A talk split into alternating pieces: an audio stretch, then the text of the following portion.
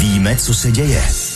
Kvůli možnému šíření koronaviru přeruší Česko letecké spojení s Jižní Koreou. Česká zemědělská univerzita kvůli koronaviru dnes a zítra ruší výuku. Jeden z nakažených Čechů je totiž jedním z učitelů. Biatlonový světový pohár v Novém městě na Moravě bude kvůli koronaviru bez fanoušků a další sportovní akce organizátoři zrušili nebo odložili.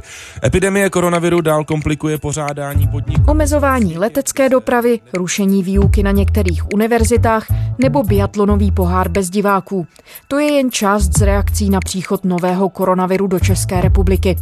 Podobná opatření, byť možná ne na tak velké ploše, zažil svět i v minulosti při postupu jiných infekčních onemocnění. Co nám zkušenosti s epidemiemi SARS, MERS nebo španělské chřipky napovídají pro boj s aktuální zdravotní hrozbou? Je úterý 3. března, tady je Lenka Kabrhelová a Vinohradská 12, spravodajský podcast Českého rozhlasu. Martine, vy se ve vědecké redakci zabýváte tématy, která se týkají původu nemocí, toho, jak daleko je věda ve snaze najít léčbu a teď jste se tedy intenzivně věnoval koronaviru. Přesně tak, připravil jsem o nich vědecký příspěvek a pořad zaostřeno. No a co jste se dozvěděl? Máte větší respekt k tomu novému koronaviru, který koluje populací teď, nebo spíš vás to uklidnilo? Částečně mě to uklidnilo, ale mám větší respekt vůbec k přírodě kolem nás, již jsme součástí, protože těch virů, které jsou potenciálně přenosné ze zvířat na člověka, je skutečně mnoho. A koronaviry jsou mezi nimi jedna poměrně veliká skupina. Martin Crp z vědecké redakce. Standardně v lidské populaci cirkulují čtyři koronaviry. Ty nejstarší známe od 60. let, to jsou OC43 a 229E. V pořadu zaostřeno promluvili dvě odbornice na mikrobiologii a virologii. Byla to Helena Jiřincová ze státního zdravotního ústavu, která vede Národní referenční laboratoř pro chřipku a nechřipková respirační virová onemocnění, což je laboratoř, kde se schromažďují vzorky a sleduje se tam právě rozložení jednotlivých druhů virů v populaci a dostávají tam také vzorky neznámých chorob. A také Ruth Tachezi z Přírodovědecké fakulty Univerzity Karlovy. Dozvěděl jsem se mimo jiné to, že mezi lidmi kolovalo dlouhou dobu několik typů, čtyři typy koronavirů, které v podstatě ani nezaznamenáme nebo nám způsobí takovéto klasické podzimní nebo zimní nachlazení. Obecně se dá říct, že koronaviry jsou závažným veterinárním patogenem, protože způsobují nemoci skotu, nemoci prasat, kdo má kočičky, tak ví, že perikarditída infekční u koček, která je vede k fatálním koncům, je také způsobena koronaviry. Ale teprve až v našem století se objevilo několik typů, byly to doposud tři typy koronavirů, které způsobují už vážnější onemocnění. A to jsou tedy? Dostali zkratky SARS koronavirus, potom MERS koronavirus a ten poslední je takzvaný SARS koronavirus 2, který ale způsobuje nemoc, která dostala zkratku COVID-19. Česku jsou první tři potvrzené případy nákazy novým typem koronaviru, oznámil to ministr zdravotnictví Adam Vojtěch zahnutí Ano. Všichni pacienti se léčí v pražské nemocnici na Bulovce a výsledek. Koronavirus je skoro ve všech evropských státech. Zatím nejhorší situace zůstává v Itálii, kde je už víc než 1700 nakažených a nejméně 34 lidí tam na COVID-19 zemřelo. Hlavním centrem nákazy je ale stále Čína, odkud se nový typ viru v prosinci začal šířit.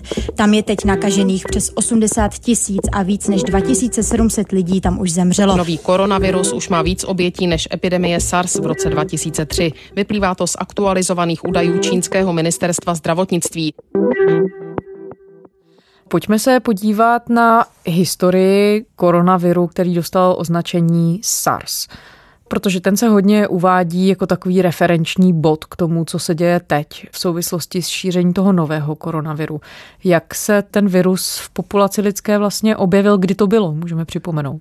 On se objevil nejspíš na podzim 2002, ale to, že to byl tento koronavirus, se podařilo zjistit až v únoru 2003. March 2003. Panic grips Hong Kong as a deadly new virus sweeps through the city, one of the most densely populated in the world. Proběhlo tam takové období kdy nemocnice, lékaři, sestry se potýkali s lidmi, kteří měli nějakou neznámou nemoc, která měla průběh těžkého zápalu plic, horečky, nakonec to dostalo název těžký akutní respirační syndrom, což je v angličtině ta zkrátka SARS. A dlouhou dobu se tedy nevědělo, co to způsobuje. Byla to trochu podobná situace, jako když se v minulosti objevovaly typy nějakého moru nebo těžké chřipky, o které nikdo nic nevěděl, protože nebyli známi původci těch onemocnění. Tehdy už byly k dispozici metody čtení genetické informace, ale probíhalo to poměrně pomalu a proto tam byla ta dlouhá nejistota. A byla také panika v tu chvíli? Byla to velká panika, protože se objevilo neznámé onemocnění, které se šířilo po celém světě. Nebezpečný zápal plic, označovaný jako SARS, se šíří. Podle poslední bilance Světové zdravotnické organizace si epidemie vyžádala 62 obětí na životech, zejména v Ázii. Dalšího pacienta s podezřením na velmi nebezpečný druh zápalu plic, označovaný zkratkou SARS, přijali dnes lékaři infekční kliniky fakultní nemocnice Brno. Jedná se o mladou ženu a jde už o třetí případ za posledních 24 hodin. Všichni nemocní se před časem vrátili z Ázie, odkud se nákaza šíří. Ten virus byl poměrně snadno přenosný a měl vysokou takzvanou smrtnost. To je lékařský termín, který označuje podíl lidí, kteří zemřeli na danou chorobu a všech lidí, kteří jí byli nakaženi. To znamená, není to celková úmrtnost v celé populaci, ale je to jenom mezi těmi lidmi, kteří tu chorobu dostali.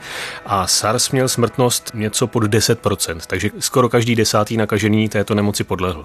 A jak je to teď v porovnání s tím novým koronavirem, jenom pro srovnání? Ten nový koronavirus, kterému se říká SARS koronavirus 2, je sice velice příbuzný, kdybychom se podívali pod mikroskopem na ten virus nebo na genetický materiál, ale přitom ta nemoc, kterou způsobuje, je zcela odlišná.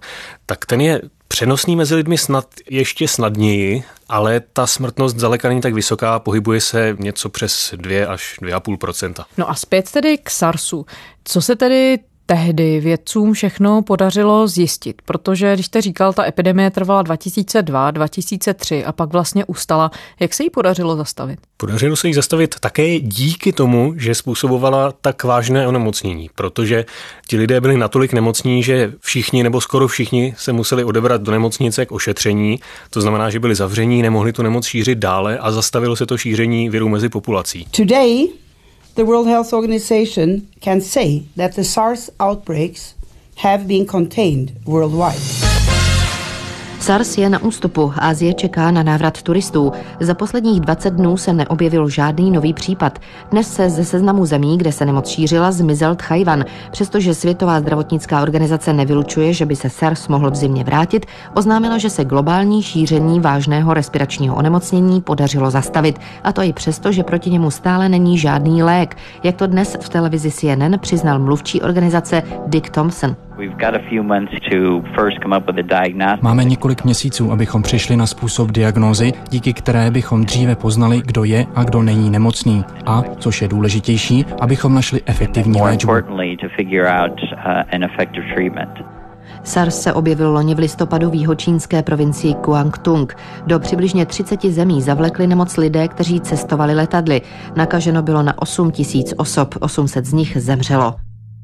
Věda mezi tím zkoumala, jak proti tomu viru bojovat, začaly se vyvíjet vakcíny, antivirotické léky ale tehdy nedospěli až do konce, protože nakonec už nebylo koho léčit. Takže my třeba nemáme vakcínu na SARS. Je rozpracovaná, ale nebylo ji tehdy na čem otestovat a je pravděpodobné, že se bude testovat na tom novém koronaviru, který je velmi příbuzný. No a podařilo se zjistit, odkud se ten virus SARS vlastně vzal? To se podařilo vystupovat až zase další léta uplynula.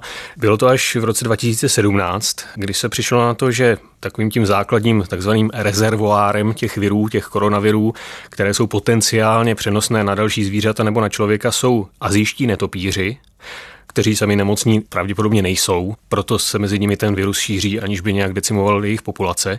A v tomto případě SARSu se ten virus přenesl z netopíra na cibetku a z cibetky na člověka. A teď je otázka, jestli se tam museli stát nějaké změny toho viru, aby dokázal proniknout do buňky cibetky, což závisí na jistých povrchových proteinech, látkách, které jsou na povrchu toho viru a kterými se ten virus lidově řečeno zakousne do té buňky. Ty SARS koronaviry používají pro vstup do buňky povrchový protein, který interaguje s receptorem, který používají naše běžné epiteliální buňky pro jakýsi enzym, který určuje krevní tlak. Takže my máme na mnoha buňkách přirozeně receptor pro SARS koronaviry a tím vlastně, aniž by došlo k zásadní mutaci, k adaptaci na hostitele, tak při nějaké virové dávce se můžeme nakazit těmi viry docela překvapivá a to je jedna z těch informací, která mě trochu znepokojila. To mi řekla viroložka Helena Jiřincová ze státního zdravotního ústavu, že ten SARS koronavirus, jak ten první, tak ten druhý, ten současný, patří do větší skupiny beta koronavirů, které mají ale na povrchu takový protein, který velice snadno proniká do lidských buněk, protože lidské buňky jsou přirozeně citlivé na určitou látku, která je tomuto proteinu snad podobná. Omlouvám se, jestli teď říkám něco, co není úplně biochemicky přesné, ale zhruba je to tak, že lidské buňky jsou citlivé na viry tohoto druhu. To znamená, že možná by se v budoucnu mohl objevit další virus tohoto druhu, který by mohl přeskočit ze zvířete na člověka. Proto se věci zaměřují také na to, jaké virové populace kolují mezi těmi zvířaty, které se potom přenáší na další zvířata a proto je tak důležité dodržovat tu hygienu i v souvislosti s nakládáním, dejme tomu, s masem, s exotickými potravinami, odkud se potenciálně ty viry mohou přenášet. A mají věci v tuhle chvíli představu, kolik těch virů ve zvířecí populaci vůbec může kolovat? To bude záležet na tom, jak přesně tu otázku budeme formulovat. Jestli se budeme ptát na koronaviry všech typů nebo na koronaviry toho typu beta, případně ještě šířeji na nejenom koronaviry, ale další typy virů, které by mohly přeskočit ze zvířete na člověka, jako třeba chřipkové viry. Že díky tomu, že se začaly zaměřovat věci i na výzkum třeba virů u netopírů, tak se zjistilo, jaký obrovský rezervoár tam je.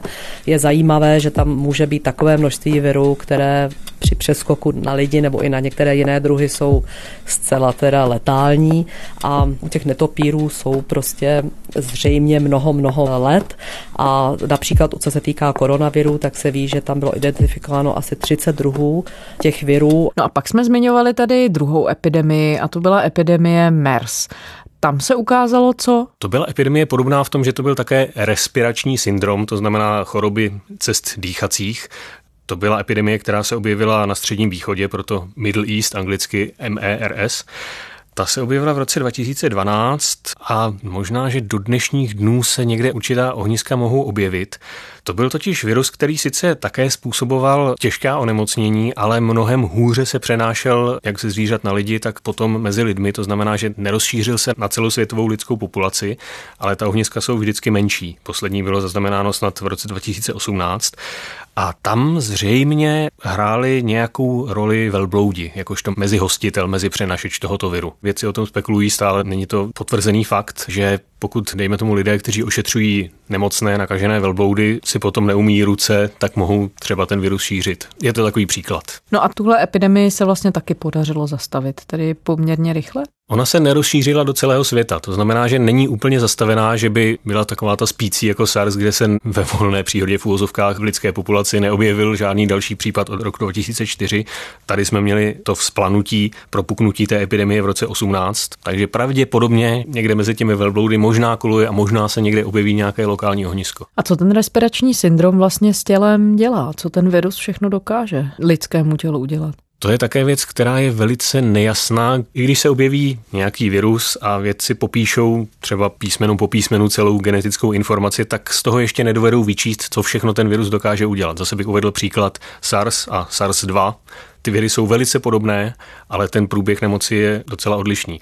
Ale víme o tom, že to je respirační choroba, choroba cest dýchacích, takže ty prvotní příznaky té choroby jsou vždycky tak nějak podobné, že to je kašel, může to pokročit do zápalu plic. V Česku jsou tři případy nákazy koronavirem. Všichni tři lidé pobývali na severu Itálie. Podle lékařů je jejich stav dobrý a průběh nemoci mají zatím mírný. To pro vysílání České televize potvrdil i Čech, kterého lékaři převezli na Bulovku z ústecké nemocnice. Já sám se cítím úplně v pohodě. Já se cítím jenom tak, jako že mám rýmu, protože mi trošku možná přistily dutiny, když jsem se spotil eh, na horách, ale jinak si vůbec nepřipadám nemocný. Našla se tedy někdy účinná léčba? Ta se právě teď testuje. Není to tak jako u chřipky, kde je třeba známý ten lék, který je schopen zastavit množení toho chřipkového viru, tak koronavirů typu SARS zatím ještě takový není, ale právě, že jsou v testování ty, co se začaly testovat už předtím a zároveň vědci zkoumají také, jestli by na ně nemohli zabrat léky, které se testují proti jiným druhům virových onemocnění A pak je otázka, jestli se podaří vyvinout takzvanou univerzální vakcínu, která by nezávisela na tom, co to je za virus, jak vypadá, jaké má ty povrchové proteiny, ale která by cílila proti množení určité skupiny virů obecně v lidských buňkách. Tím se zabývají jak farmaceutické firmy, tak výzkumné ústavy po celém světě a kolikrát je to takzvaný neziskový výzkum. To znamená, že nedělají to pro zisk, ale dělají to proto, aby pomohli lidstvu a zejména rozvojovým zemím. Takže aby jako něco v záloze bylo proti celé skupině nějakých virů. Přesně tak. Jsou poučení z té zkušenosti se SARS, kdy se ta epidemie zastavila a nebylo to na kom zkoumat. To znamená, že mají v záloze nějakou databázi, databanku, knihovnu látek, které by mohly mít protivirové účinky a k tomu zároveň látky příbuzné, které se liší různými těmi chemickými funkčními skupinami, které je možné rychleji otestovat, než to bylo v minulosti. A dokonce od té doby se také v souvislosti s epidemií eboli zavádí takzvané zrychlené testování léků, kdy se dříve přikročí k testování na lidských dobrovolnících což je z hlediska lékové bezpečnosti větší riziko. To znamená, ti dobrovolníci, kteří ten lék nebo vakcínu začnou zkoušet, tak mají větší riziko, ale zároveň je tam větší šance, že se podaří včas zachytit a brzdit ten průběh nemoci a epidemie. A když tady mluvíme o viru SARS a o tom, jak se mu podobá ten nový koronavirus, podařilo se zjistit, jak došlo k tomu, že se ten původně zvířecí virus tedy začal šířit z člověka na člověka? To je právě jedna z otázek velikých, která přetrvává, jak jsem uvedl, že z genomu nelze vyčíst, jak těžké onemocnění virus vyvolá, tak z něj také nelze vyčíst úplně přesně ten mechanismus toho přenosu. To znamená, že do jisté míry je možné odhadnout, jestli bude ten virus přenosný nevím, z netopírů na velbloudy, na cibetky, na lidi, to poznáme podle těch povrchových proteinů částečně. Možná se dá odhadnout, jestli ten virus by se vázal na lidské buňky a s jakou pravděpodobností by asi vstupoval do těch buněk, ale rozhodně bychom nevěděli v tomto momentě, jak virulentní ten virus bude, jak případně bude vyvolávat závažná onemocnění. Ale pak jsou tady takové otázky, jak rychle je přenosný, to znamená, jak dlouhý kontakt je potřeba mezi těmi nakaženými osobami, jestli se to přenese jedním kýchnutím, nebo jestli je nutný delší kontakt, větší ta virová dávka, která musí přeskočit na toho dosud zdravého člověka. A pak je také otázka, jak dlouho je člověk nakažlivý, jak dlouho nemoc šíří předtím, než u něj propuknou příznaky. Uvádí se, že u nového koronaviru je poměrně dlouhá inkubační doba až 14 dnů, naproti tomu u chřipky a nachlazení je to vždycky jenom pár dní, kdy Člověk je sice ještě zdravý, ale už zároveň kolem sebe může kýchat kašlat nakažené částice. A také se objevily případy, kdy lidé ještě po tom, co u nich příznaky ustoupily, tak stále ještě u nich byl detekovatelný ten virus a stále ještě ho mohli šířit do okolí, což také přispívá k rychlejšímu šíření epidemie. A co z toho, co víme tady o SARS, potažmo o nemoci MERS se dá uplatnit teď v té snaze zastavit epidemii nového koronaviru? Možná bychom mohli říct si, že bude těžší zastavit než u těch dvou popisovaných virů, protože víme, že ten virus je zkrátka přenosnější mezi lidmi a zároveň, že nespůsobuje tak závažná onemocnění, takže se klidně může stát, že je mnoho lidí, kteří mají nemoc způsobenou tímto virem, ale je to jenom nějaké lehké nachlazení, se kterým leží doma a potenciálně mohou nákazu šířit na další lidi. A pak je riziko, pokud se nákaza dostane k někomu, kdo je oslabený, třeba prarodiče, staří lidé, lidé, kteří jsou nemocní se srdcem, s plícemi, tak u nich potom může virus způsobit těžší onemocnění. A pak je těžší vystopovat, od koho vlastně tu nemoc dostali když měli spoustu nemocných, kteří byli jenom nachlazení, nikam nešli, nikde se nenechali vyšetřit. Ve Spojených státech se objevil první případ nemoci COVID-19 u člověka, který nebyl v zahraničí a nebyl ani v kontaktu s jiným známým pacientem. Americké, Americké centrum pro kontrolu nemocí případ na severu Kalifornie potvrdilo krátce potom, co prezident Donald Trump uvedl, že riziko, kterému jeho země čelí, je velice nízké. Ví se o těch koronavirech, obecně jako o chřipkových virech, že jsou to viry, které vyvolávají nemoci dýchacího ústrojí. To znamená, že když se přenáší tou kapenkovou cestou, tak je člověk vdechne do plic a v plicích způsobí tu infekci. Zatímco jsou třeba jiné viry, také původně respiračního druhu, které se mohou potom dostat i jinam do těla a způsobit třeba nemoc mozkových blán, nemoc zažívacího ústrojí, což u toho nového koronaviru také jsou popisované případy, kdy lidé dostali třeba průjem. No tam popisovali čínští vědci asi před týdnem nebo před dvěma, že našli ten virus i v jiných orgánech než v plicích a vylučuje se možná močí, což by mohlo být tedy nebezpečné. Mohlo by tam být riziko, že se zase z důvodu nedostatečné hygieny ten virus může šířit i touto cestou, ale Potom, pokud je virus obsažený v moči, tak by se člověk musel té moči dotknout nemytýma rukama, pak si třeba promlout oči. Ty způsoby nákazy jsou velice rozmanité a hodně v tom právě udělá prevence pomocí mytí rukou, otírání veřejně přístupných ploch, jako jsou třeba kliky u dveří, toaletní mísy. Když jste mluvil o tom, že vlastně riziko je v tom, že může být nemocných lidí tím novým typem koronaviru mnohem víc, než se udává, protože ten typ onemocnění může být velmi lehký, tak není to na druhou stranu trochu i dobrá zpráva, co se týče třeba právě té smrtnosti, protože nakonec by těch případů úmrtí mohlo být mnohem mí. Je to trochu uklidňující zpráva, že to není, pokud se ten virus objeví, tak to ještě nemusí znamenat, že jsme všichni v nebezpečí ohrožení života, ale že většina lidí, kdo se s tím nakazí, kdo není nějak oslabený, takže si prodělá nějaké No není to úplně nachlazení, je to těžší nemoc než klasické nachlazení. Ti lidé popisují, že se jim otvírají všechny pory v těle, dostávají horečky, ale přežijí to. Právě před stolety u nás začala zabíjet španělská chřipka. V českých zemích připravila o život až 75 tisíc lidí.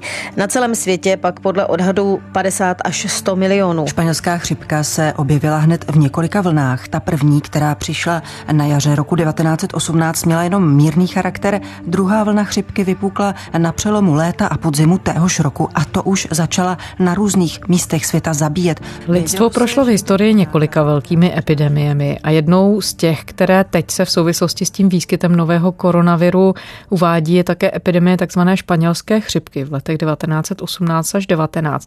V čem může být důležité nebo poučné se podívat právě na tenhle případ epidemie? Je to sice 100 let a více, co se tato epidemie objevila, nebo pandemie to byla, ale můžeme se poučit v tom, že jednak je to stále nemoc přenosná kapenkovou infekcí a kontaktem.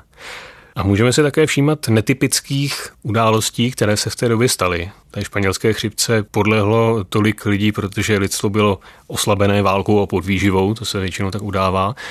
Ale svou roli sehrály i přesuny lidí v rámci válečných front a tak dále. Ta chřipka měla netypický průběh také v tom, že přišla druhá vlna na podzim, Chřipky většinou přicházívají na přelomu roku nebo začátkem roku, když to tady byla druhá vlna na podzim. A je to tím, že ti nemocní nebezpečnější formou viru nezůstávali doma, ale cestovali z fronty do nemocnic přeplněnými vlaky, tak se to píše v encyklopediích a v různých populárních zdrojích, a tím pádem ten virus šířili v té jeho nebezpečnější formě. Zatímco při běžné chřipce, kdy také koluje několik forem toho viru, několik kmenů, tak ti, kdo mají tu nebezpečnější formu, tak ti zůstávají doma a tím pádem se přirozeně v populaci šíří ty mírnější. Ti lidé, kteří v chřipku přicházejí, kašlou, kýchají okolo sebe, když to ti, co jsou opravdu nemocní, tak zůstávají doma. Když to tady to bylo úplně naopak. Mm-hmm. Ti, kdo tu chřipku přecházeli, tak zůstávali na frontě a nikam se nepohybovali, zatímco ti, kdo byli těžce nemocní, tak cestovali do zázemí, do nemocnice, domů a během cesty šířili. A ono se ještě uvádí srovnání s tím novým typem koronaviru z hlediska úmrtnosti, že vlastně ta pandemie měla zhruba stejnou teď doufám, že to řeknu správně, tu smrtnost, že to bylo zhruba 2,5%. Měla stejnou smrtnost, to znamená ten podíl nakažených versus obětí, ale u chřipky bylo mnohem více nakažených. To znamená, že byla větší úmrtnost, to je to číslo v té celé populaci. Že u chřipky každá rodina měla někoho, kdo na tu chřipku zemřel. Zatímco u nového koronaviru těch nakažených je mnohem méně, i když ta smrtnost je stejná, takže je to stále podíl mezi nakaženými a úmrtími na tuto chorobu. Takže z toho vyplývá, že vlastně by se lidé měli snažit o to, aby se ta nemoc co nejméně šířila. To uvedla v rozhovoru viroložka Ruth Tachezi, že jednou z příčin, proč se právě v novém století tolik šíří tyhle ty takzvané zoonózy neboli nemoci přenosné ze zvířat na člověka, je, že stále častěji cestujeme do exotických destinací. Většina zónos, který zaznamenáváme, a to už se netýká jenom koronaviru a chřipky ptačí například, ale je to ebola, je to vlastně HIV, teda virus lidského imunodeficitu, je také zónoza. Obecně se ví, že to je změnou způsobu života, například odlesňováním, tím, že se dostávají lidi do kontaktu více s divokými zvířaty. Dokonce je to teda populární konzumací masa zvířat, které se dříve nekonzumovaly. Myslím, že nemocnice na Bulovce teď nedávno vydala nějakou studii u cestovatelů, kteří jsou podle těch výsledků ve velkém procentu lehkovážní, co se týče ochrany před nemocemi. Pak tady máme popularitu exotických jídel, jak uvedla viroložka Ruth Tachazy, tak právě z těch nedostatečně připravených domorodých specialit může člověk něco chytit.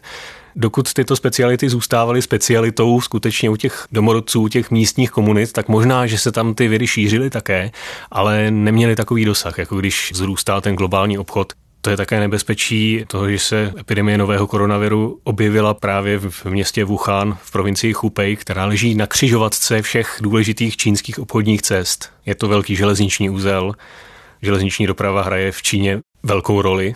O tom se mluvilo také na veřejné přednášce Přírodovědecké fakulty Univerzity Karlovy, kterou jsem před časem navštívil, kde odborníci mluvili o epidemii také z toho hlediska nejenom virologického, ale také toho obecně z hlediska lidské společnosti, z hlediska geografie, z hlediska obchodních vztahů. Objevila se skutečně v nepravý čas na nepravém místě. No a co se tedy bude teď dít dál v souvislosti s tou epidemí nového koronaviru? Víme, že vědci se snaží najít léčbu a snaží se také separátně vyvíjet vakcínu. Je to jediná možnost, jak v tuhle chvíli tu epidemii nebo to šíření toho viru zastavit? Potom je tady ta karanténa a ty osobní ochranné pomůcky. A potom můžeme doufat také v přirozený vývoj. Vádí se, že tyhle ty nemoci jsou sezónního charakteru, že vzplanou vždycky v zimě a potom, když se počasí zlepší, lidé tráví méně času v uzavřených prostorách, tak se to šíření té nemoci přirozeně zpomalí. Ale je tady to memento té španělské chřipky, kdy nečekaně udeřila na podzim, kdy se začali přesouvat nemocní lidé z místa na místo. Martin Srb z vědecké redakce. Děkujeme, Martine. Děkuji, naslyšenou. A to je z úterní Vinohradské 12 vše. Poslouchat nás můžete kdykoliv na našem spravodajském webu iRozhlas.cz, podcastových aplikacích na vašich mobilních zařízeních a psát nám můžete na adresu vinohradská12 zavináč rozhlas.cz. Těším se zítra.